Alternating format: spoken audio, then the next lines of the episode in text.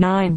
Ablaze, or discontented with their future in the Philippines, to the district offered to him by the British North Borneo Company, there, under the protection of the British flag, but in their accustomed climate, with familiar surroundings amid their own people, a new Kalamba would be established. Filipinos would there have a chance to prove to the world what they were capable of, and their free condition would inevitably react on the neighboring Philippines and help to bring about better government there. Rizal had no intention of renouncing his Philippine allegiance, for he always regretted the naturalization of his countrymen abroad, considering it a loss to the country which needed numbers to play the influential part he hoped it would play in awakening Asia. All his arguments were for British justice and equality before the law, for he considered that political power was only a means of securing and assuring fair treatment for all, and in itself of no interest. With such ideas he sailed for home, bearing the Spanish consul's passport. He left two letters in Hong Kong with his friend Doctor Marquez marked, "To be opened after my death," and their contents indicate that he was not unmindful of how little regard Spain had had in his country for her plighted honor. One was to his beloved parents, brother and sisters, and friends, "The affection that I have ever professed for you suggests this step, and time alone can tell whether or not it is sensible. Their outcome decides things by results, but whether that be favorable or unfavorable, it may always be said that duty urged me, so if I die in doing it, it will not matter.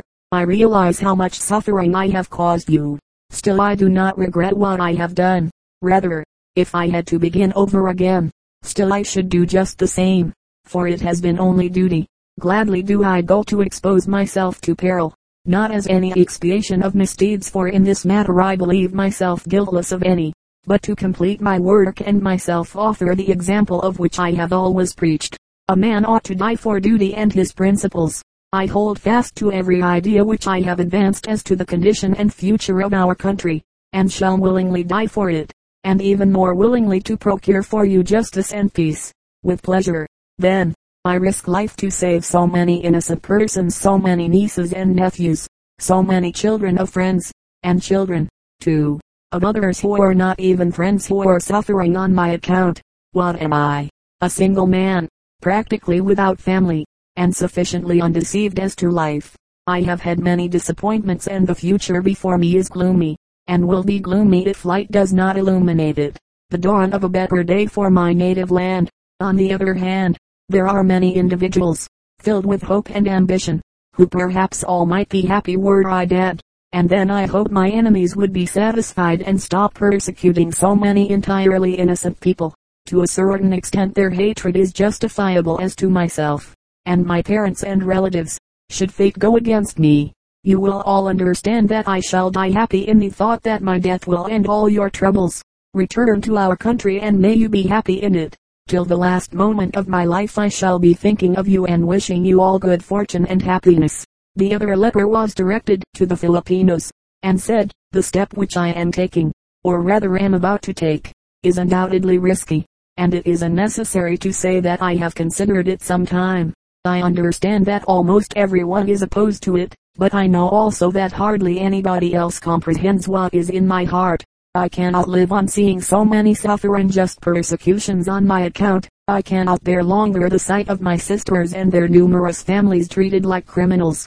I prefer death, and cheerfully shall relinquish life to free so many innocent persons from such unjust persecution. I appreciate that at present the future of our country gravitates in some degree around me, that at my death many will feel triumphant, and, in consequence, many are wishing for my fall. But what of it? I hold duties of conscience above all else. I have obligations to the families who suffer, to my aged parents whose sighs strike me to the heart. I know that I alone, only with my death, can make them happy, returning them to their native land and to a peaceful life at home. I am all my parents have, but our country has many, many more sons who can take my place and even do my work better. Besides, I wish to show those who deny us patriotism that we know how to die for duty and principles. What matters death, if one dies for what one loves, for native land and beings held dear? If I thought that I were the only resource for the policy of progress in the Philippines, and were I convinced that my countrymen were going to make use of my services, perhaps I should hesitate about taking this step. But there are still others who can take my place, who, too, can take my place with advantage. Furthermore, there are perchance those who hold me unneeded and my services are not utilized, resulting that I am reduced to inactivity. Always have I loved our unhappy land, and I am sure that I shall continue loving it till my latest moment, in case men prove unjust to me. My career, my life, my happiness, all have I sacrificed for love of it. Whatever my fate, I shall die blessing it and longing for the dawn of its redemption. And then followed the note, make these letters public after my death. Suspicion of the Spanish authorities was justified. The consul's cablegram notifying Governor General Despujol that Rizal had fallen into their trap, sent the day of issuing the safe conduct or special passport, bears the same date as the secret case filed against him in Manila, for anti-religious and anti-patriotic agitation. On that same day the deceitful Despujol was confidentially inquiring of his executive secretary whether it was true that Rizal had been naturalized as a German subject, and, if so, what effect would that have on the Governor-General's right to take executive action? That island could he deport one who had the protection of a strong nation with the same disregard for the forms of justice that he could a Filipino? This inquiry is joined to an order to the local authorities in the provinces near Manila instructing them to watch the comings and goings of their prominent people during the following weeks. The scheme resembled that which was concocted prior to seventy-two, but Governor-General de la Torre was honest in his reforms. Despujol may, or may not, have been honest in other matters, but as concerns Rizal there is no lack of proof of his perfidy. The confidential file relating to this part of the case was forgotten in destroying and removing secret papers when Manila passed into a democratic conqueror's hands, and now whoever wishes may read, in the Bureau of Archives, documents which the Conde de Caspe, to use a noble title for an ignoble man, considered safely hidden, as with Weyler's confidential letter to the friar landlords. These discoveries convict their writers of bad faith, with no possibility of mistake. This point in the reformed Spanish writer's biography of Rizal is made occasion for another of his treacherous attacks upon the good name of his pretended hero. Just as in the land troubles Retana held that legally Governor-General Weyler was justified in disregarding an appeal pending in the courts, so in this connection he declares, Despujol unquestionably had been deceived by Rizal when, from Hong Kong, he offered to Despujol not to meddle in politics. That Rizal meddled in politics rests solely upon Despujol's word, and it will be seen later how little that is worth, but, politics or no politics, Rizal's fate was settled before he ever came to Manila. Rizal was accompanied to Manila by his sister Lucia, widow of that brother-in-law who had been denied Christian burial because of his relationship to Rizal, in the Baza home, among other waste papers, and for that use, she had gathered up five copies of a recent proclamation, entitled, Pobres Frailes, Poor Friars, a small sheet possibly two inches wide and five long. These, crumpled up, were tucked into the case of the pillow which Missus Hervosa used on board, later, rolled up in her blankets and bed mat, or petate. They went to the custom house along with the other baggage, and of course were discovered in the rigorous examination which the officers always made. How strict Philippine customs searches were. Henry Norman, an English writer of travels, explains by remarking that Manila was the only port where he had ever had his pockets picked officially. His visit was made at about the time of which we are writing, and the object, he says, was to keep out anti-friar publications. Rizal and his sister landed without difficulty, and he at once went to the Orient Hotel, then the best in town, for Rizal always traveled and lived as became a member of a well-to-do family. Next he waited on the Governor-General, with whom he had a very brief interview, for it happened to be on one of the numerous religious festivals, during which he obtained favorable consideration for his deported sisters. Several more interviews occurred in which the hopes first given were realized, so that those of the family then awaiting exile were pardoned and those already deported were to be returned at an early date. One night Rizal was the guest of honor at a dinner given by the masters and wardens of the Masonic lodges of Manila, and he was surprised and delighted at the progress the institution had made in the islands. Then he had another task not so agreeable, for, while awaiting a delayed appointment with the Governor-General, he with two others ran up on the new railway to Tarlac.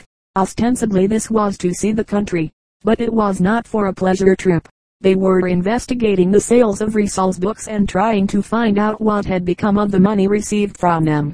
For while the author's desire had been to place them at so low a price as to be within the reach of even the poor, it was reported that the sales had been few and at high prices, so that copies were only read by the wealthy whose desire to obtain the rare and much discussed novels led them to pay exorbitant figures for them. Rizal's party, consisting of the secretary of one of the lodges of Manila, and another mason, a prominent school teacher, were under constant surveillance, and a minute record of their every act is preserved in the reserved files. Now, of course, so only in name, as they are no longer secret. Immediately after they left the house it would be thoroughly searched and the occupants strictly questioned. In spite of the precautions of the officials, Rizal soon learned of this, and those whom they visited were warned of what to expect. In one home so many forbidden papers were on hand that Rizal delayed his journey till the family completed their task of carrying them upstairs and hiding them in the roof. At another place he came across an instance of superstition such as that which had caused him to cease his sleight of hand exhibitions on his former return to the islands. Their host was a man of little education but great hospitality, and the party were most pleasantly entertained. During the conversation he spoke of Rizal, but did not seem to know that his hero had come back to the Philippines. His remarks drifted into the wildest superstition, and, after asserting that Rizal bore a charmed life, he startled his audience by saying that if the author of Noli Me Tangere cared to do so, he could be with them at that very instant. At first the three thought themselves discovered by their host, but when Rizal made himself known, the old man proved that he had had no suspicion of his guest's identity, for he promptly became busy preparing his home for the search which he realized would shortly follow. On another occasion their host was a stranger whom Rizal treated for a temporary illness, leaving a prescription to be filled at the drugstore. The name signed to the paper was a revelation, but the first result was activity in cleaning house. No fact is more significant of the utter rottenness of the Spanish rule than the unanimity of the people in their discontent. Only a few persons at first were in open opposition, but books, pamphlets and circulars were eagerly sought, read and preserved, with the knowledge generally, of the whole family, despite the danger of possessing them. At times, as in the case of Rizal's novels, an entire neighborhood was in the secret. The book was buried in a garden and dug up to be read from at a gathering of the older men, for which a dance gave pretext. Informers were so rare that the possibility of treachery among themselves was hardly reckoned in the risk. The authorities were constantly searching dwellings, often entire neighborhoods, and with a thoroughness which entirely disregarded the possibility of damaging an innocent person's property. These domiciliary registrations were, of course, supposed to be unexpected, but in the later Spanish days the intended victims usually had warning from some employee in the office where it was planned, or from some domestic of the official in charge. Very often, however, the warning was so short as to give only time for a hasty destruction of incriminating documents and did not permit of their being transferred to other hiding places. Thus large losses were incurred, and to these must be added damages from dampness when a hole in the ground, the inside of a post, or cementing up in the wall furnished the means of concealment. Fires, too, were frequent, and such events attracted so much attention that it was scarcely safe to attempt to save anything of an incriminating nature. Six years of war conditions did their part toward destroying what little had escaped, and from these explanations the reader may understand how it comes that the tangled story of Spain's last half-century here presents an historical problem more puzzling than that of much more remote times in more favored lands. It seems almost providential that the published statement of the Governor-General can be checked not only by an account which Rizal secretly sent to friends, but also by the candid memoranda contained in the untruthful executive's own secret folios. While some inessential details of Rizal's career are in doubt, not a point vital to establishing his good name lacks proof that his character was exemplary and that he is worthy of the hero worship which has come to him. After Rizal's return to Manila from his railway trip he had the promised interview with the Governor-General. At their previous meetings the discussions had been quite informal. Rizal, in complimenting the General upon his inauguration of reforms, mentioned that the Philippine system of having no restraint whatever upon the chief executive had at least the advantage that a well-disposed Governor-General would find no red-tape hindrances to his plans for the public benefit. but Despujol professed to believe that the best of men make mistakes and that a wise government would establish safeguards against this human fallibility. The final, and fatal, interview began with the Governor-General asking Rizal if he still persisted in his plan for a Filipino colony in British North Borneo. Despujol had before remarked that with so much Philippine land lying idle for want of cultivation, it did not seem to him patriotic to take labor needed at home away for the development of a foreign land. Rizal's former reply had dealt with the difficulty the government was in respecting the land troubles, since the tenants who had taken the old renters' places now also must be considered, and he pointed out that there was, besides, a bitterness between the parties which could not easily be forgotten by either side. So this time he merely remarked that he had found no reason for changing his original views.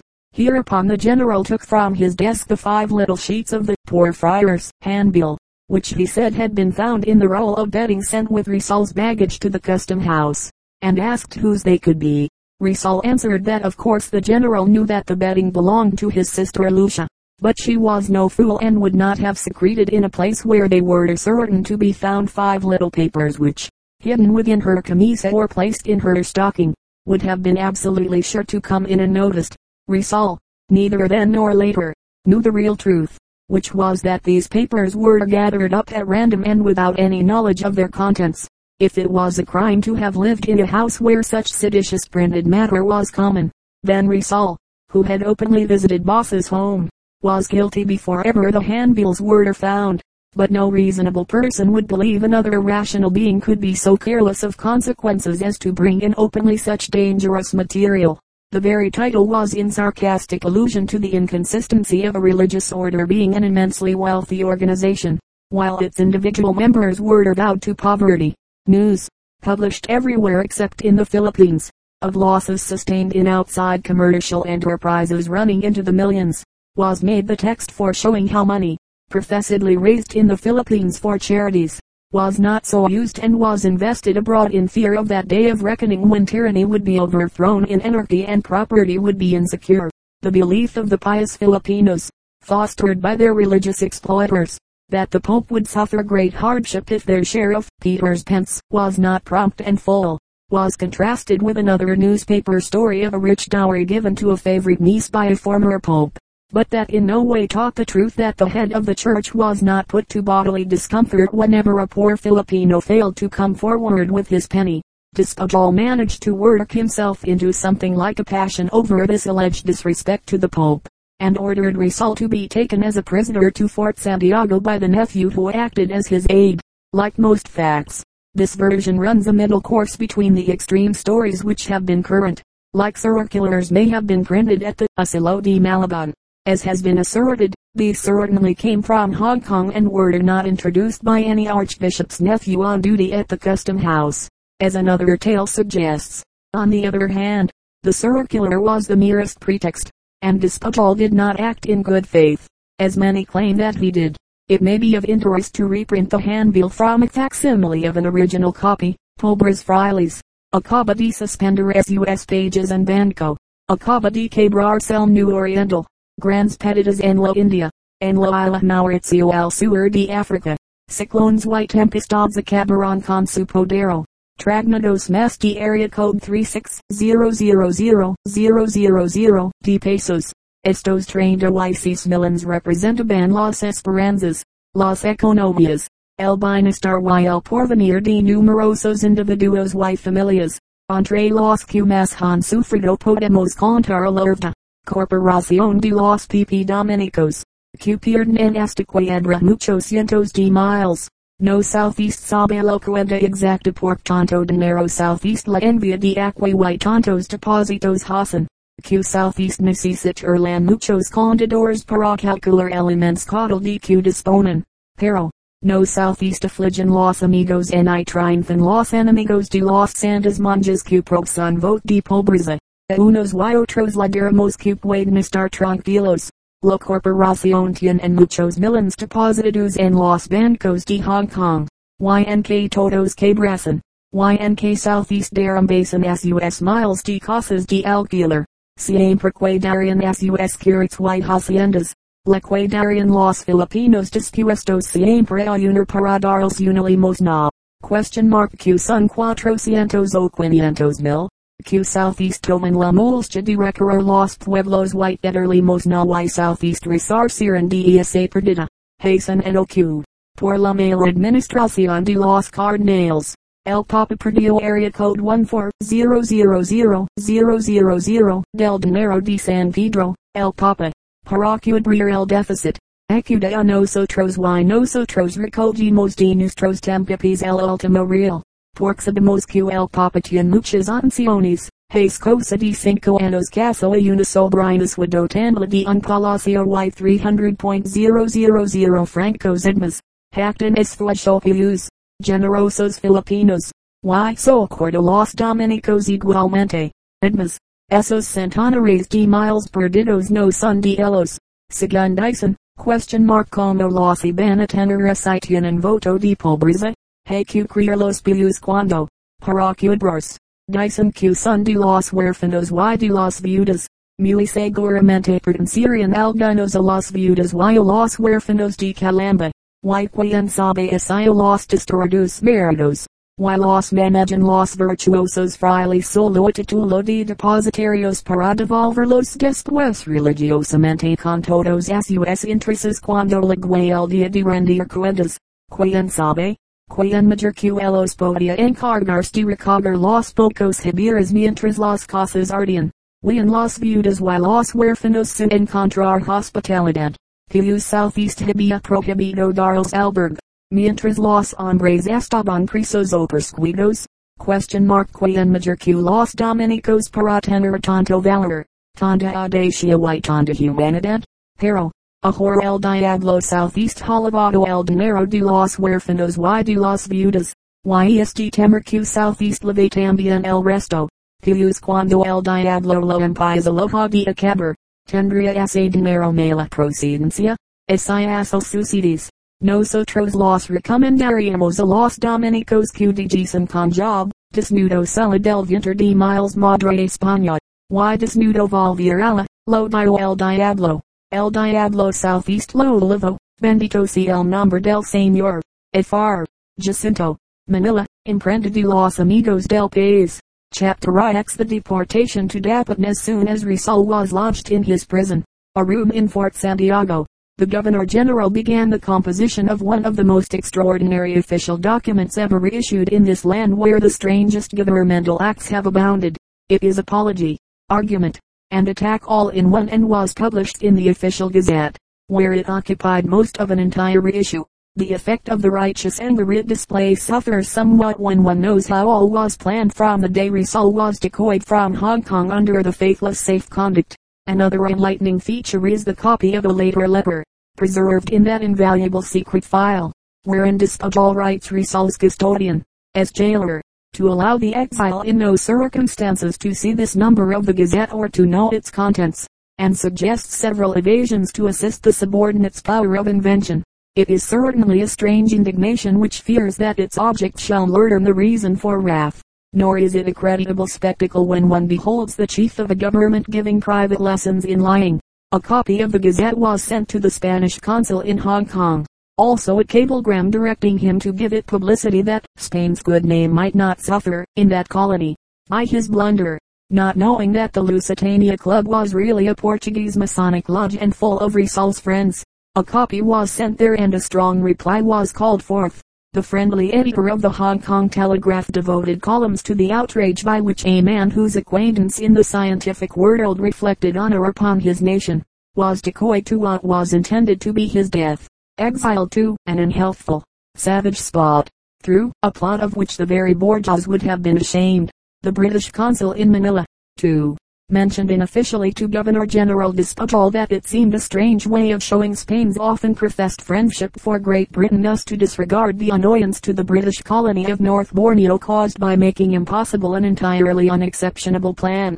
Likewise, in much the same respectfully remonstrant tone which the great powers are wont to use in recalling to semi-savage states their obligations to civilization, he pointed out how Spain's prestige as an advanced nation would suffer when the educated world, in which Rizal was Spain's best known representative, learned that the man whom they honored had been trapped out of his security under the British flag and sent into exile without the slightest form of trial.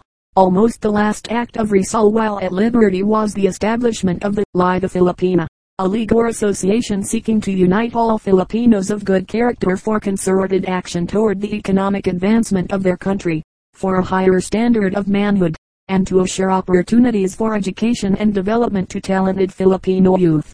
Resistance to oppression by lawful means was also urged, for Rizal believed that no one could fairly complain of bad government until he had exhausted and found in availing all the legal resources provided for his protection. This was another expression of his constant teaching that slaves, those who toadied to power, and men without self-respect made possible and fostered tyranny, abuses and disregard of the rights of others. The character test was also a step forward, for the profession of patriotism has often been made to cloak moral shortcomings in the Philippines as well as elsewhere. Rizal urged that those who would offer themselves on the altar of their fatherland must conform to the standard of old, and, like the sacrificial lamb, be spotless and without blemish. Therefore, no one who had justifiably been prosecuted for any infamous crime was eligible to membership in the new organization. The plan, suggested by a Spanish Masonic society called Cicados Ciccia, originated with José María Baza, at whose instance Rizal drafted the constitution and regulations. Possibly all the members were Freemasons of the educated and better-to-do class, and most of them adhered to the doctrine that peaceably obtained reforms and progress by education are surest and best. Rizal's arrest discouraged those of this higher faith, for the peaceable policy seemed hopeless, while the radical element, freed from Rizal's restraining influence and deeming the time for action come, formed a new and revolutionary society which preached force of arms as the only argument left to them, and sought its membership among the less enlightened and poorer class. Their inspiration was Andres Bonifacio, a shipping clerk for a foreign firm, who had read and reread accounts of the French Revolution till he had come to believe that blood alone could wipe out the wrongs of a country. His organization, the Sons of the Country, more commonly called the Katipunan, was, however, far from being as bloodthirsty as most Spanish accounts, and those of many credulous writers who have got their ideas from them, have asserted, to enlist others in their defense. Those who knew that they were the cause of dissatisfaction spread the report that a race war was in progress and that the Katipunros were planning the massacre of all of the white race. It was a sufficiently absurd statement, but it was made even more ridiculous by its proof, for this was the discovery of an apron with a severed head, a hand holding it by the hair and another grasping the dagger which had done the bloody work. This emblem, handed down from ancient days as an object lesson of faithfulness even to death, has been known in many lands besides the Philippines, but only here has it ever been considered anything but an ancient symbol. As reasonably might the paintings of martyrdoms in the convents be taken as evidence of evil intentions upon the part of their occupants, but prejudice looks for pretexts rather than reasons, and this served as well as any other for the excesses of which the government in its frenzy of fear was later guilty. In talking of the Katipunan one must distinguish the first society, limited in its membership, from the organization of the days of the Aguinaldo Republic, so called, one throughout the Tagalog provinces, and in the chief towns of other provinces as well. Adherence to the revolutionary government entailed membership in the revolutionary society, and neither of these two Katipunans bore any relation, except in name and emblems, to the robber bands whose valor was displayed after the war had ceased and whose patriotism consisted in wronging and robbing their own defenseless countrymen and countrywomen, while carefully avoiding encounters with any able to defend themselves. Rizal's arrest had put an end to all hope of progress under Governor-General Despujol. It had left the political field in possession of those countrymen who had not been in sympathy with his campaign of education. It had caused the succession of the revolutionary Katipunan to the economic Liga Filipina, with talk of independence supplanting Rizal's ambition for the return of the Philippines to their former status under the Constitution of Cadiz. But the victim of the arrest was at peace as he had not been in years. The sacrifice for country and for family had been made, but it was not to cost him life, and he was human enough to wish to live. A visitor's room in the fort and books from the military library made his detention comfortable, for he did not worry about the Spanish sentries without his door who were placed there under orders to shoot anyone who might attempt to signal to him from the plaza. One night the Governor-General's nephew Abe came again to the fort, and Rizal embarked on the steamer which was to take him to his place of exile. But closely as he was guarded, he risked dropping a note which a Filipino found and took, as it directed, to Missus Rizal's cousin, Vice Adeliga, who lived in Col Jose Trozo. Thus the family were advised of his departure. This incident shows Rizal's perfect confidence in his countrymen and the extent to which it was justified. He could risk a chance finder to take so dangerous a leper to its address. On the steamer he occupied an officer's cabin and also found a Filipino quartermaster, of whom he requested a life preserver for his stateroom. Evidently he was not entirely confident that there were no hostile designs against him. Accidents had rid the Philippines of troublesome persons before his time, and he was determined that if he sacrificed his life for his country, it should be openly. He realized that the tree of liberty is often watered with the blood of secret as well as open martyrs. The same boat carried some soldier prisoners, one of whom was to be executed in Mindanao, and their case was not particularly creditable to Spanish ideas of justice. A Spanish officer had dishonorably interfered with the domestic relations of a sergeant, also Spanish, and the aggrieved party had inflicted punishment upon his superior, with the help of some other soldiers, for allowing himself to be punished, not for his own disgraceful act. The officer was dismissed from the service, but the sergeant was to go to the scene of his alleged crime, there to suffer death, while his companions who had assisted him in protecting T.